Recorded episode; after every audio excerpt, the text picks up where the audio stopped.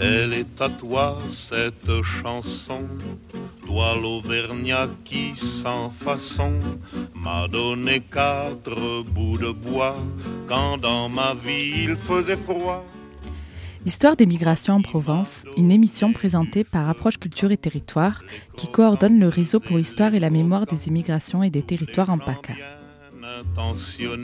m'avait fermé la porte au nez ce n'était rien qu'un feu de bois. Une émission en partenariat avec Radio Dialogue sur l'apport des migrants à la construction de la Provence. À la manière d'un feu de joie. Toi l'Auvergnat, quand tu mourras, quand le croque-mort t'emportera, qu'il te conduise à travers ciel au Père éternel. Bonjour, aujourd'hui nous sommes avec Jean-Pierre Cavalier qui est délégué régional de la CIMAD pour la région Provence-Alpes-Côte d'Azur. Jean-Pierre, l'actualité nous parle chaque jour de réfugiés qui arrivent en France. Comment ça se passe l'accueil de ces étrangers? Première précision, pour nous, il y a des distinctions à faire mais pas de séparation entre les gens qu'on appelle des réfugiés et ceux qu'on appelle des migrants. Parce qu'on sous-entend qu'il y en a qui viennent pour des bonnes raisons qui seraient des raisons politiques, d'autres qui seraient des mauvaises raisons économiques. Euh, nous, on dit c'est pas exactement la même chose, mais en même temps, toutes ces raisons sont très liées. Et c'est d'ailleurs ce que dit et proclame maintenant haut et fort le haut commissaire aux réfugiés des Nations Unies. Ce qui est en train de bouger, ça va dans les deux sens. Il me semble qu'il y a eu un discours déjà ancien des autorités, des pouvoirs publics, que nous on ressent comme étant un message ouvertement xénophobe. On le voit à deux faits. D'une part, la loi concernant les, étrangers, les demandeurs d'asile vient de changer. C'est une loi qui est très régressive. Déjà, elle n'était pas géniale, mais on continue encore à s'enfoncer à la fois dans la stigmatisation des étrangers ou des réfugiés qui sont présentés comme des gens dont il faut se méfier, des dangers potentiels. Deuxièmement, ça va rendre l'intégration plus difficile qu'avant c'est du parcours du combattant. Il faut vraiment s'accrocher.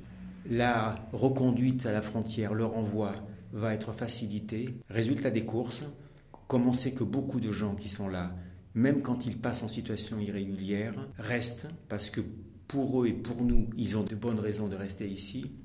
Et donc, ils vont constituer de la main-d'œuvre corvéable à merci pour de nombreuses entreprises. Et je pense personnellement que c'est aussi le but de, cette opération-là, de la part des pouvoirs publics. Le deuxième message d'hostilité, il est venu cet été avec la, fermeture des frontières, contre le droit européen d'ailleurs. Euh, cette appréciation n'est pas simplement française, elle est aussi européenne. Effectivement, on, on voit que, à l'heure actuelle que l'ensemble des gouvernements européens se méfient des étrangers. On prend l'exemple de Madame Merkel pour l'Allemagne, qui aurait... Euh, changer la donne en disant euh, nous on est prêt à accueillir euh, jusqu'à 180 000, après on a parlé de beaucoup plus euh, réfugiés, c'est très bien. Ceci dit, il faut quand même reconnaître que on a fait moins de publicité sur le fait qu'elle a aussi déclaré qu'ils allaient en renvoyer beaucoup. En termes techniques, ça s'appelle substitution de population, c'est-à-dire que on va accepter des nouveaux migrants et que ceux qui sont là depuis longtemps et on sait pertinemment que quand des gens sont là depuis longtemps, ils ont tendance à être plus revendicatifs, par rapport notamment au droit du travail, et que cela, on va les renvoyer pour accueillir des populations qui, elles, arrivant, seront beaucoup plus à même d'accepter des conditions précaires. Ça veut dire que cette ouverture, peut-être qu'il y a la générosité, j'en sais rien, mais en tout cas, il y a aussi beaucoup de calculs. Euh, ces pays ont énormément besoin d'étrangers. Ça, c'est l'aspect euh, du gouvernement, de l'Europe et tout ça. Mais euh, je pense qu'il y a beaucoup de gens et d'organisations qui travaillent pour, cette, pour accueillir ces étrangers qui arrivent. Oui, et on fait, on fait partie de ces, de ces associations qui, qui, qui militons pour, euh, dans, dans ce sens-là. Ce qui s'est passé, c'est que des gens de la population ont bougé. Là, il y a des personnes dans plusieurs villages, des gens mais isolés, qui s'étaient jamais occupés de la question, qui ont dit, mais premièrement, ce qu'on voit, ce qu'on fait subir aux étrangers, c'est inacceptable. Deuxièmement, la réaction de nos gouvernements est tout aussi inacceptable. Je ne les reconnais pas comme agissant en mon nom. Troisièmement, et ça c'est très nouveau, moi je ne peux, pas rester peux pas rester sans rien faire. Et pourtant, j'ai en tête le village de Rosan dans les Hautes-Alpes, c'est quelqu'un qui est tout seul. Il a 30 ans, il est tout seul. Il dit Moi, je ne peux pas rester sans rien faire. Il va bouger des gens autour de lui. Il nous appelle en disant Conseillez-nous un petit peu. On discute. Ils vont voir la mère en disant Il y a des appartements de libre. Pourquoi est-ce qu'on n'accueillerait pas chez nous aussi des, des réfugiés? Elle dit Moi, je ne suis pas contre, mais vous consultez la population. On va faire avec eux, on va faire ensemble une première réunion publique avec 50 personnes. On va tout débattre, y compris que ceux qui sont contre, qui ont peur, qui ont des réticences, puissent le dire. Et on partage ensemble. Il y a un vote au conseil municipal qui dit oui, on est OK, sauf une abstention. Dans les jours qui viennent, une pétition d'opposition recueille 150 signatures. Sur un village de 500 habitants, ça fait beaucoup. Et là, ils vont se dire on ne peut pas être hospitalier vis-à-vis des gens qui viennent de loin si entre nous, on ne vit pas l'hospitalité. Et donc, on va discuter, réfléchir, et ils vont aller voir les gens qui ont initié la pétition en disant est-ce que vous êtes d'accord pour qu'on discute? Et en discutant, ils se rendent compte qu'ils ne sont pas si hostiles que ça à l'hospitalité. Mais ils disent, est-ce qu'on va bien les accueillir? Pourquoi est-ce qu'on les accueille bien? Pourquoi d'autres n'ont pas été accueillis bien? Ils posent des questions de fond. Alors on dit, bon, on en redébat avec la population. Cette fois-ci, il y a 90 personnes qui viennent. Et on se met en cercle. Ce n'est pas une conférence, c'est un débat. Où à nouveau chacun peut dire ce qu'il pense. Résultat des courses, il y a maintenant un comité d'accueil actif de 50 personnes, et dont des gens qui avaient signé la pétition. Ça, c'est nouveau.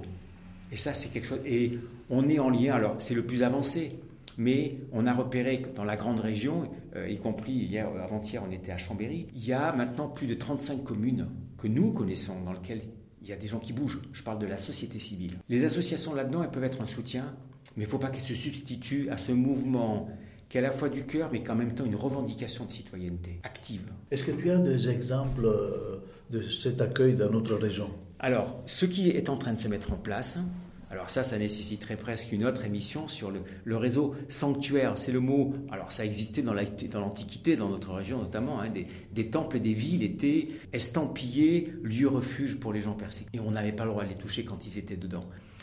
Dans la période moderne, c'est les États-Unis, surtout dans les années 1980, puis en Angleterre à partir de 2004-2005, il y a des lieux, dont des villes, qui se sont mis zones sanctuaires. Là, les étrangers, les réfugiés, peu importe avec ou sans papier, ils sont protégés. Dans ce cadre-là, il y a un réseau qui existe aussi dans le sud de la France. Il y a trois, trois, trois dimensions dans, ce qui est en train de se mettre en place. La première, dans le cadre du réseau Welcome, c'est un réseau qui organise l'accueil dans une famille d'un demandeur d'asile pour un temps limité, trois, cinq semaines, voilà, pas plus. Après, il va dans une autre famille, bien sûr, il n'est pas renvoyé à la rue.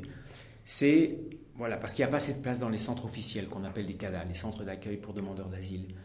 Ça, c'est le premier dispositif, et maintenant, il y a beaucoup plus de gens, et c'est bien. Deuxièmement, il y a des gens qui proposent des appartements. Ça, c'est bien aussi parce que ça peut permettre d'héberger des familles. Il y aura des comités autour.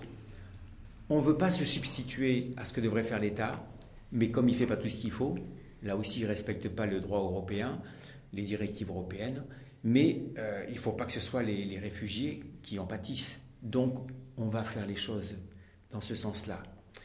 Euh, là, on est en train de s'organiser pour le faire correctement. Euh, et de notre point de vue, si les, propriétaires sont d'accord, ça servira aussi pour des gens déboutés d'asile. Parce que nous, on ne parle plus de sans-papiers, on parle de gens régularisables. Ils peuvent toutes, tous et toutes être régularisés. C'est une décision politique.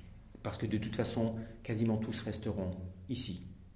Et c'est une chance pour nous. Troisièmement, il y a des appartements, disons que les pouvoirs publics ont un certain nombre d'appartements à disposition qu'ils mettront, j'espère, je pense, à disposition pour combler le manque de places en centre d'accueil pour demandeurs d'asile. Il est question d'accueillir 30 000 réfugiés de plus en, deux ans, ce qui est bien, mais ce qui n'est pas grand-chose. Sur 4 millions de réfugiés, je trouve que si les pays riches font si peu d'efforts, je ne vois, vois pas comment on est bien placé pour dire euh, mais euh, nous, on ne peut pas. Euh, on est envahi, on n'est pas. c'est honteux, c'est bien, mais c'est honteux au regard de ce que font des pays pauvres. Hein. La Turquie qui accueille 1,8 million à 2 millions, euh, mais aussi la Jordanie, le Liban. Le pape François a demandé à chaque paroisse d'accueillir un, réfugié. Et, je sais qu'ici à Marseille aussi, l'évêque a demandé à chaque paroisse de. Qu'est-ce que tu en penses? Moi, je pense que c'est une bonne chose.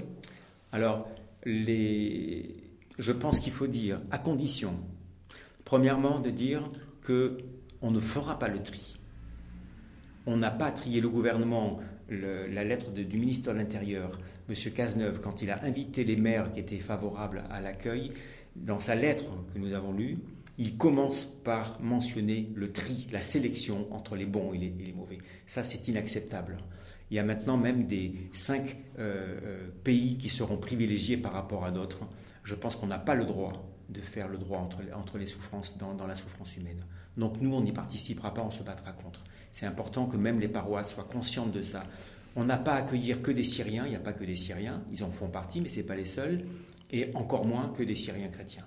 On accueille des êtres humains, il n'y a pas d'étiquette. Deuxièmement, on est, nous, pour euh, dire, voilà, il y aura des demandeurs d'asile, il y aura des réfugiés, euh, il y a des gens qui ont été déboutés. Euh, nous contestons beaucoup de décisions de l'OFPRA. tous les gens que nous recevons, et on en reçoit deux fois par semaine et beaucoup, nous, on ne voit pas passer des gens qui n'ont rien à faire ici. Ils ont de justes raisons de venir. Bon, voilà, moi, c'est un peu les conditions. Et ensuite, de dire que c'est pas chacun dans son coin, il faut qu'on ait le sentiment qu'on fait partie d'un ensemble pour créer, installer durablement et profondément une culture de l'hospitalité dans notre pays et même au-delà en Europe. Merci Jean-Pierre.